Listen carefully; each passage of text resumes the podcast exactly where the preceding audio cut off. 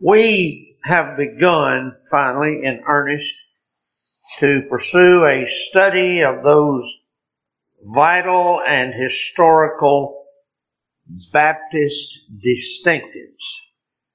Those things which we hold most emphatically as our righteous heritage and our staid convictions.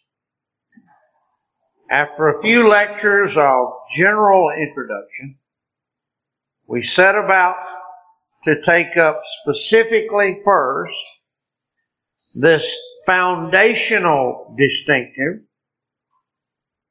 the doctrine of the sole authority of the scriptures in all matters of faith and practice. And to that end, we took up some study in fundamental definitions. And then we took up the comprehensive wording of our own Baptist Confession of Faith, 1689. And next, we took up some of the writings of great Baptist giants in our past. We quoted from Boyce, Jeremiah Jeter, William Crowell, John Gill, and others. Then to help us in our apologetic defenses, Luke brought us a very helpful lecture three or so weeks ago. And then finally, Brother Gormley brought us a glorious lecture on that blessed martyr, that martyr, and referenced others, martyrs to this doctrine. More, much, much more could be said on this foundational doctrine of the sole and entire sufficiency of the scriptures. And many volumes have been written in ages past to which we heartily recommend your attention. But for the purposes of this class, there I call it survey class, we will not dwell here much longer. Frankly, as with any other cardinal doctrine held among us, I am more than ever convinced that we need go no further and can seek no better expressions for our doctrine than the ever precise wording of our Baptist confession. We are conscious, most of the men, and I assume the wives through their husbands, are conscious of some measure of a raging controversy that is being engaged in among fellows that we know, all of which could have been avoided had they been content to rely on the simple wording of our well established Baptist confession of faith. And I am of the strong conviction that we need, as I said, and I quote myself, we need go no further and can seek no better expressions for our doctrine than the ever precise wording of our Baptist confession of faith. Now, of course, much, much, much more can be said. But as to definitions and convictions, we need go no further. It is over this doctrine, that is the sole sufficiency of the scriptures, that wars have been waged against us in every age and in every clime. I wanted to bring to your attention today a way of maybe bringing close to an end of our discussion of this particular Baptist distinctive. I wanted to bring to your attention a couple of those. Wars that have been waged against us as Baptists, even in, not in ancient history, but in more modern history. I would point you first, of course, to that now quite famous theological war that was engaged in by Spurgeon. Came to be known, of course, as the downgrade controversy. I printed off just a simple part of a simple article uh, that I took from online entitled What Was the Downgrade Controversy Actually All About? Very simple, brief, but to the point article written here. And uh, I read you just these words. Spurgeon said, and this is quoting him, For my part, I am quite willing to be eaten of dogs for the next 50 years. But the more distant future shall vindicate me. That was his testimony regarding this downgrade controversy that was tearing him apart and tearing Baptists apart in his, in his day. The author says Spurgeon spoke these fatal words at the conclusion of his presidential address at the annual college conference, a gathering of current and former students of his pastor's college. Let me give you the quote again now that you know the context. He said, For my part, I am quite willing to be eaten of dogs for the next 50 years, but the more distant future shall vindicate me. He voiced these words in the midst of the greatest conflict of his life, often referred to as the downgrade controversy. He was tired, discouraged, and disillusioned, yet also calm, resolute, and certain. He had made his stand for the truth, and he felt sure he could endure whatever opposition would come, confident in the knowledge that he had his Lord's approval. Most people familiar with Spurgeon's story have at least a working knowledge of the downgrade controversy, which in many ways defined the final years of Spurgeon's life. But if you ask people to identify the exact issues that were under debate, few would be able to name them. So what was the downgrade controversy all about after all? In the famous controversy, Spurgeon had four main grievances with the men of his denomination. That is the Baptist Union.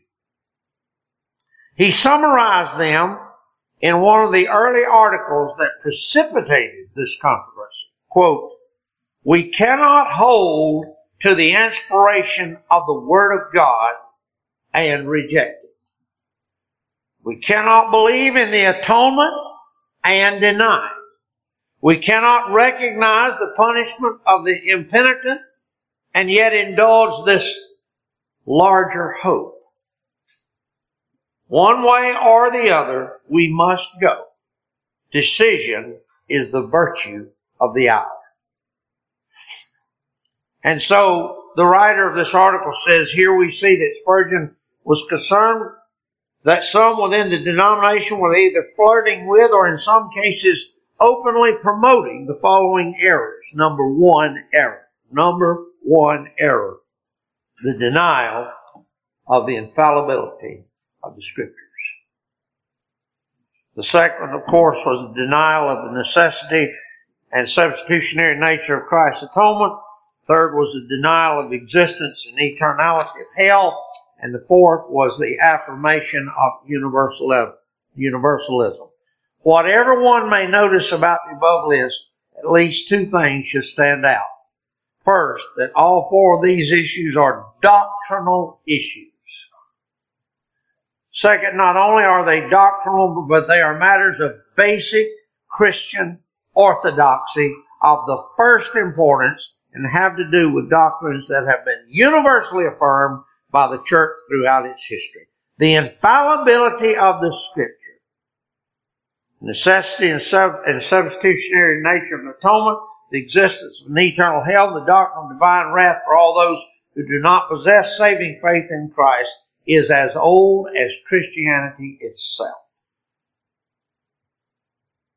To deny them, any one of them, is to deny some of the most basic tenets of the Christian faith. In other words, Spurgeon's stand in the downgrade controversy, simply put, was about defending matters of basic Christian orthodoxy. These were the only issues that would lead him to withdraw from his own denomination in the autumn of 1887.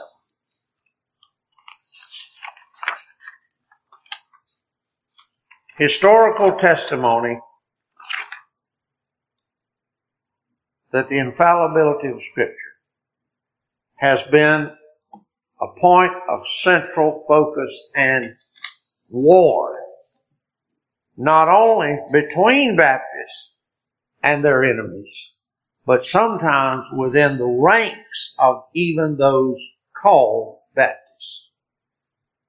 It was, and I don't think I've read it in other places by other men, I don't think it is an overstatement to say that this downgrade controversy was the single feature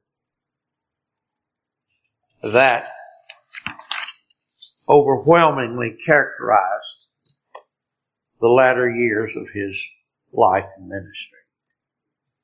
Overwhelmed with this controversy, men came to deny the infallibility and therefore the sufficiency of the scriptures. Secondly, as a second example, I'm just giving you examples uh, in more more in modern history of the importance and the battles that have been fought over these truths. Second illustration would be found somewhere along the 1950s and 60s in what remains the largest single denomination in the United States, the Southern Baptist Convention. There was a war of gigantic proportions raging among, again, among Baptists over this doctrine. Whole books were written and whole schools were founded over this doctrine. Names like Dr. Lee Roberson, Dr. Bob Jones, Dr. R.G. Lee, Dr. Harold Sightler. These are names. These are, in some cases, whole schools and training institutions that were founded over the controversy over this doctrine.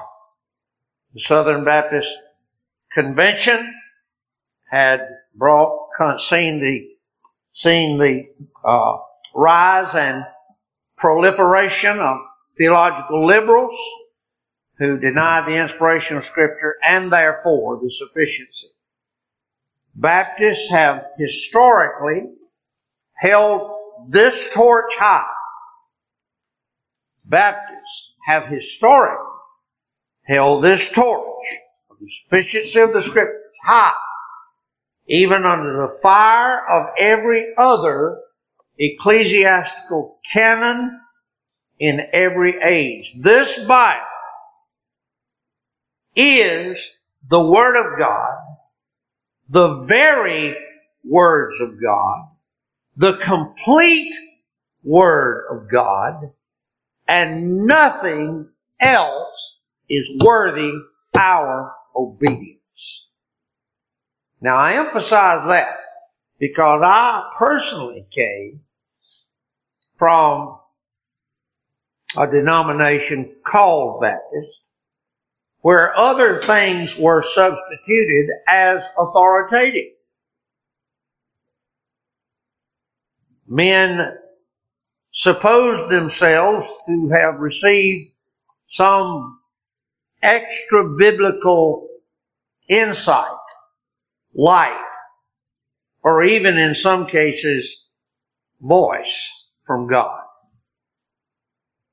I made it a rule when I came to see the truth of this doctrine rightly. I made it a rule in my life, listening to other men, that when a man says, the Lord said to me, or the Lord told me, I just put a pause right there. The Lord told me. Whatever comes out of his mouth next after that better come straight from this book. Because if it doesn't, then you're claiming divine inspiration. Because the Lord hasn't told you anything that's not in the lids of this Bible. Period. The sole sufficiency of the scriptures. So that these men in that era, and, and those dates are not fixed, but, generally the 50s and 60s, this controversy was really heating up and raging among the SBC. It was shortly after that that I came along and was thrown into the middle of it. But it was during that period of time that men who were defending the scriptures, the authority of the scriptures, the sufficiency of the scriptures, and even the inspiration of the scriptures. It was during that period of time that great men were raised up. I wanted to share with you one of those great men was Dr. R.G. Lee, Robert G. Lee. I suppose it'd be safe for me to read to you from this book because Brother John actually gave me this book. So I suppose it'll be approved for my reading for you. But Dr. R.G. Lee was among those men who were right in the middle of this raging controversy in the Southern Baptist Convention in his day. And he was one of those uh, stalwart Trojans who was standing against the tide of liberalism in defense of the scriptures. It was in 1948 that Broadman Press published this book, which were sermons of his. And then the first sermon, the first sermon in this book is entitled Remembering the Words of Jesus. He took his text from Luke chapter 24 and verse 8 which says, and they remembered his words. What a great text to take for a sermon. Just that. Just that. And they remembered his words. Dr. Lee taking that and being as he was in the midst of this fiery trial of controversy among his peers, among many other things, he preached this. He spoke about the wonder of his words. He said, what we ask, What is a violet? The flower, the, the violet. And the poet answers, a violet, a violet is a piece of perfumed floral velvet plus the solar system. We ask, what is a lump of coal? And the scientist answers, a clot of the sun's blood turned black. We ask, what is a blade of grass? And the mystic says, a blade of grass is an emerald harp string on which the bugling spring wind plays a resurrection melody. We ask, what is spring? And somebody answers, the time when cosmic tides break into billows of blossoms. We ask, what is a thunderstorm? And a child wisely answers, God at his organ. We ask, what is the universe? And one answers, a place in which a lot of love is better than much money. We ask, what is love? And the Bible says, God is love.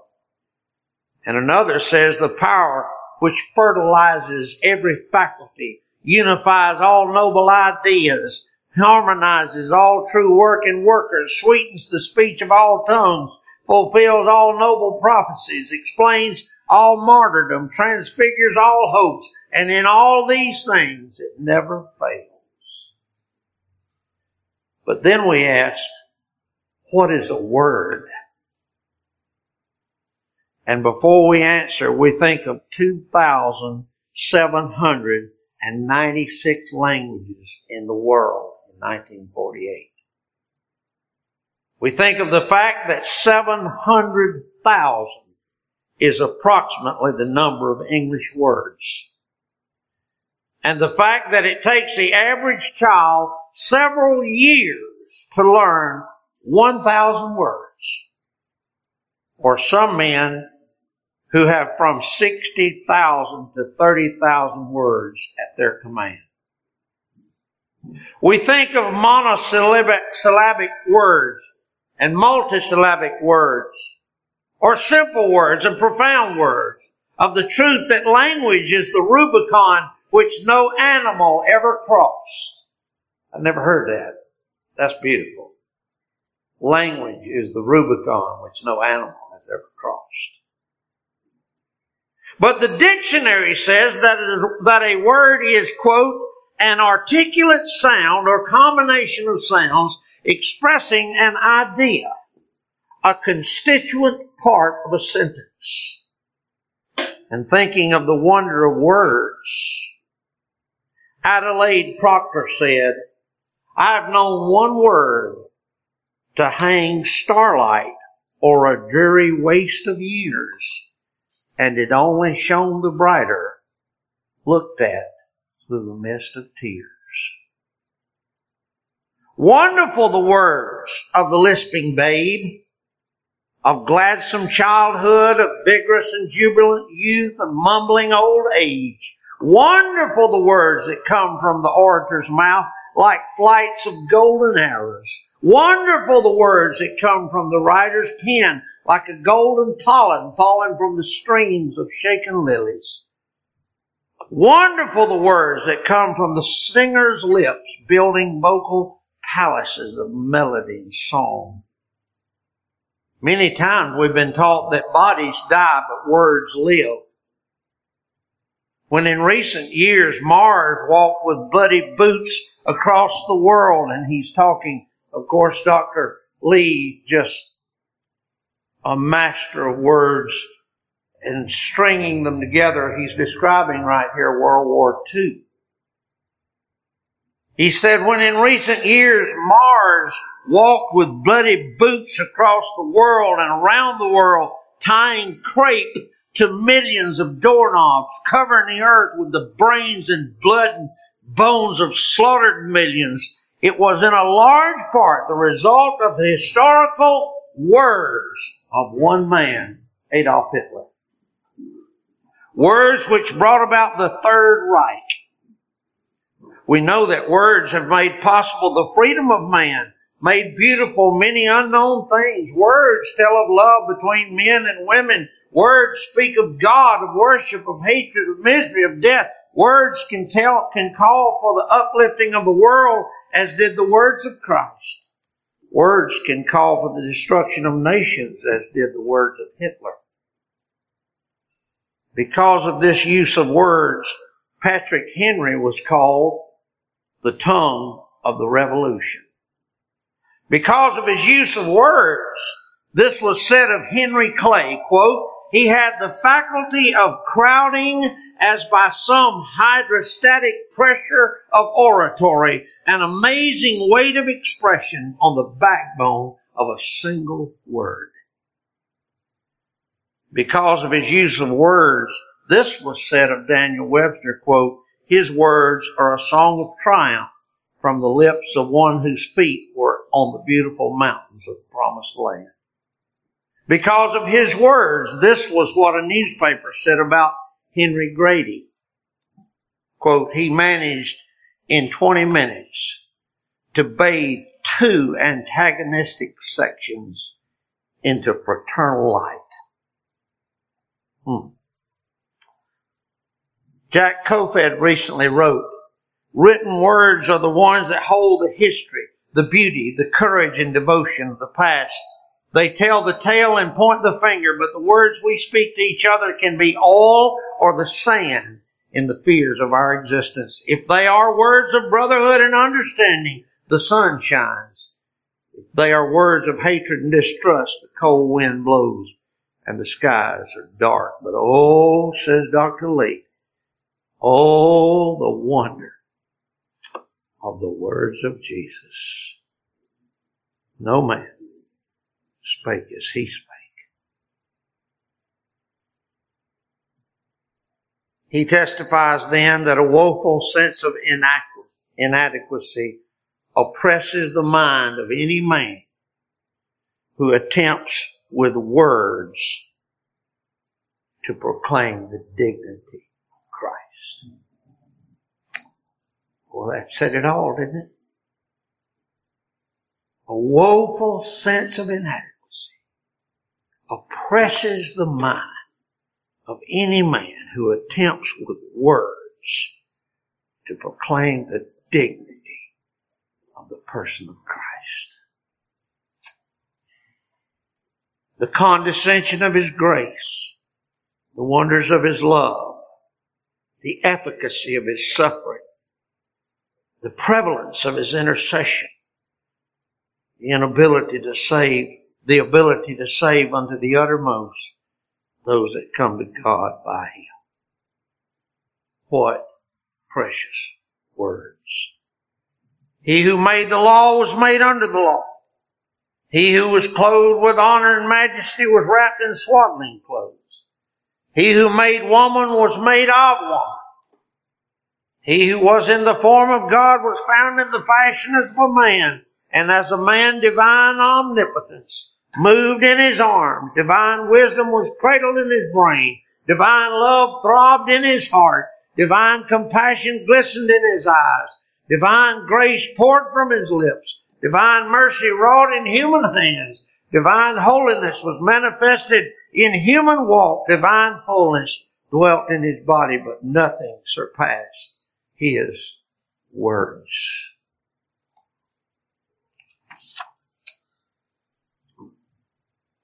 Dr. Lee said, turn the microscope upon the words of Jesus. Turn your microscope to the words of Jesus. The severest ordeal has not discredited them.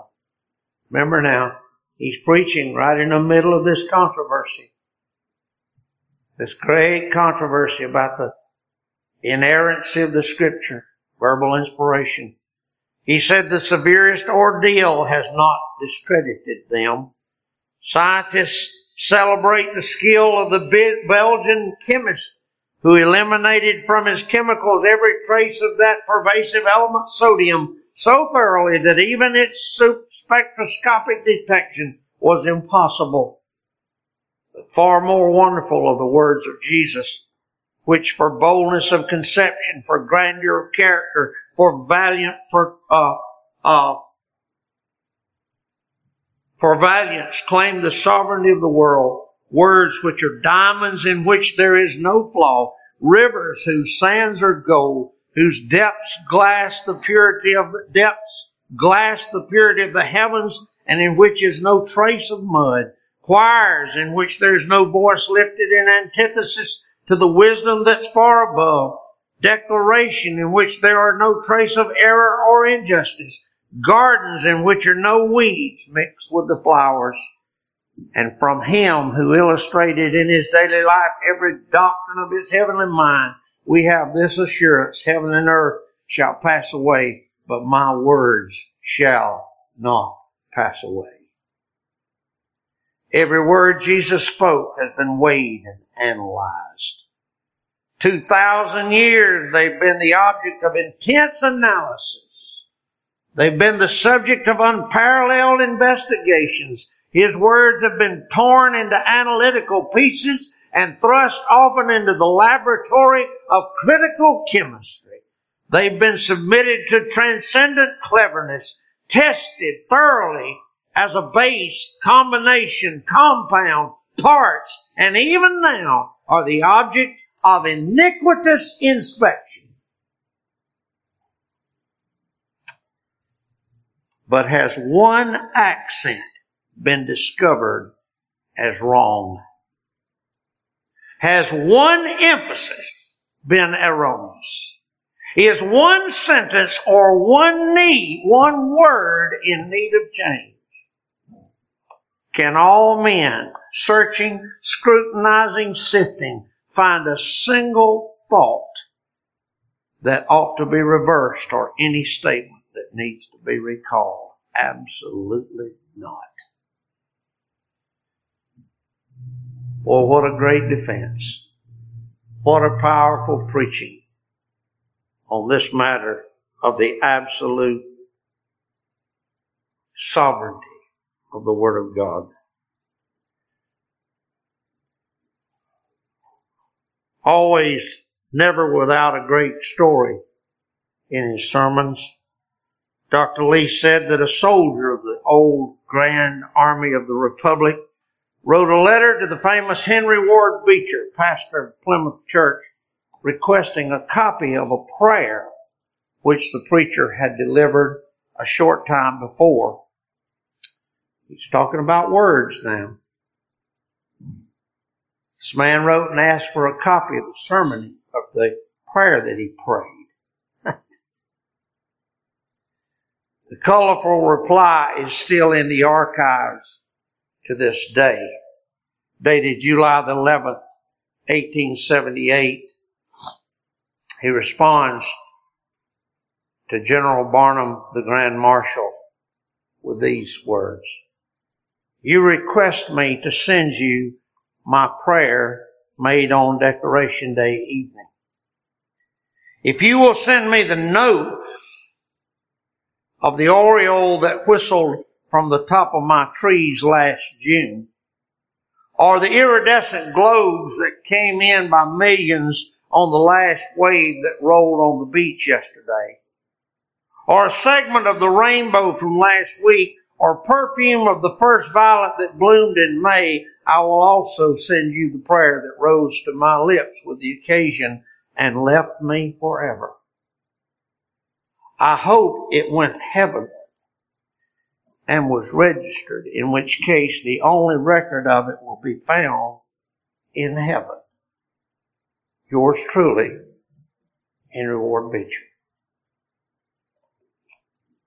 Just so, says Dr. Lee, we find it impossible with words to describe the words of Jesus. For his words are like warm hands placed upon practical life. All the truths uttered in any and every realm find their rootage in the words of Jesus. Thus, song of the preaching of a master of words. And I read you that only to remind you he's preaching in the midst of a war on this Baptist doctrine. a war against the inspired Word of God. Oh yes, much more could be said, but I will arrest our studies here with this resolute conviction that this Bible is the only rule for faith and practice. That is a Baptist distinctive unique. And it is a distinctive upon which we have no room for compromise. I conclude with words I have read to you before, but I read it again. I conclude with the words of Crowell when he said this. The men who wrote the scriptures were so instructed, moved, guided, and restrained by the Spirit of God that they recorded truly and correctly those things which ought to be recorded and nothing more free from the least error or omission. The inspired writers wrote the very words and all the words which God intended they should write in the sacred scriptures and no others.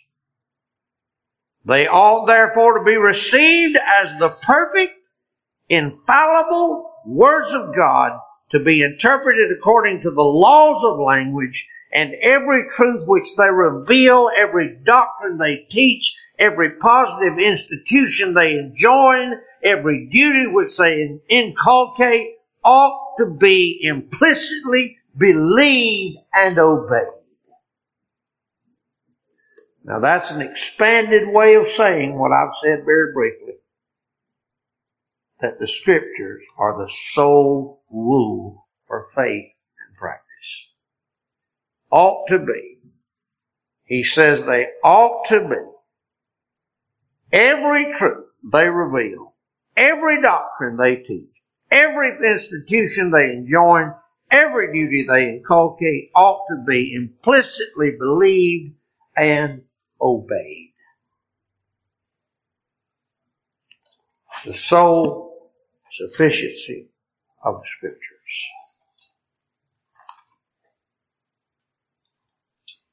Any questions or further comments on this Baptist distinctive?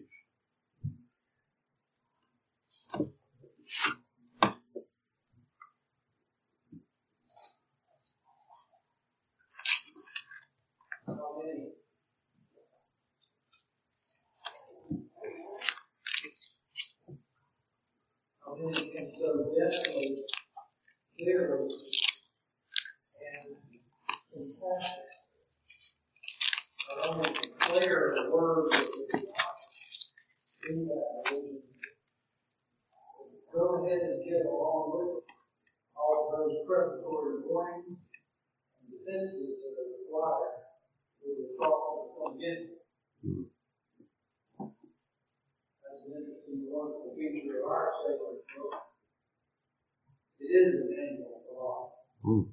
Doesn't just which he has the authority to do by information, simply say, make a series of blanket statements, but he declared, that he revealed to us as much as he reveals we have to have. And gave us also very concise instruction, warnings, direction, and comfort related to the support and defense of. This wholesome the. Yeah. Wholesome doctrine. Wholesome doctrine. Well, once you settle the conviction that this Bible is the supreme and sole rule for your life, that that eliminates a whole lot of other problems and complications because there is nothing else to which you need to turn in whatever's life, whatever life brings you. There is nowhere else you need to turn but here.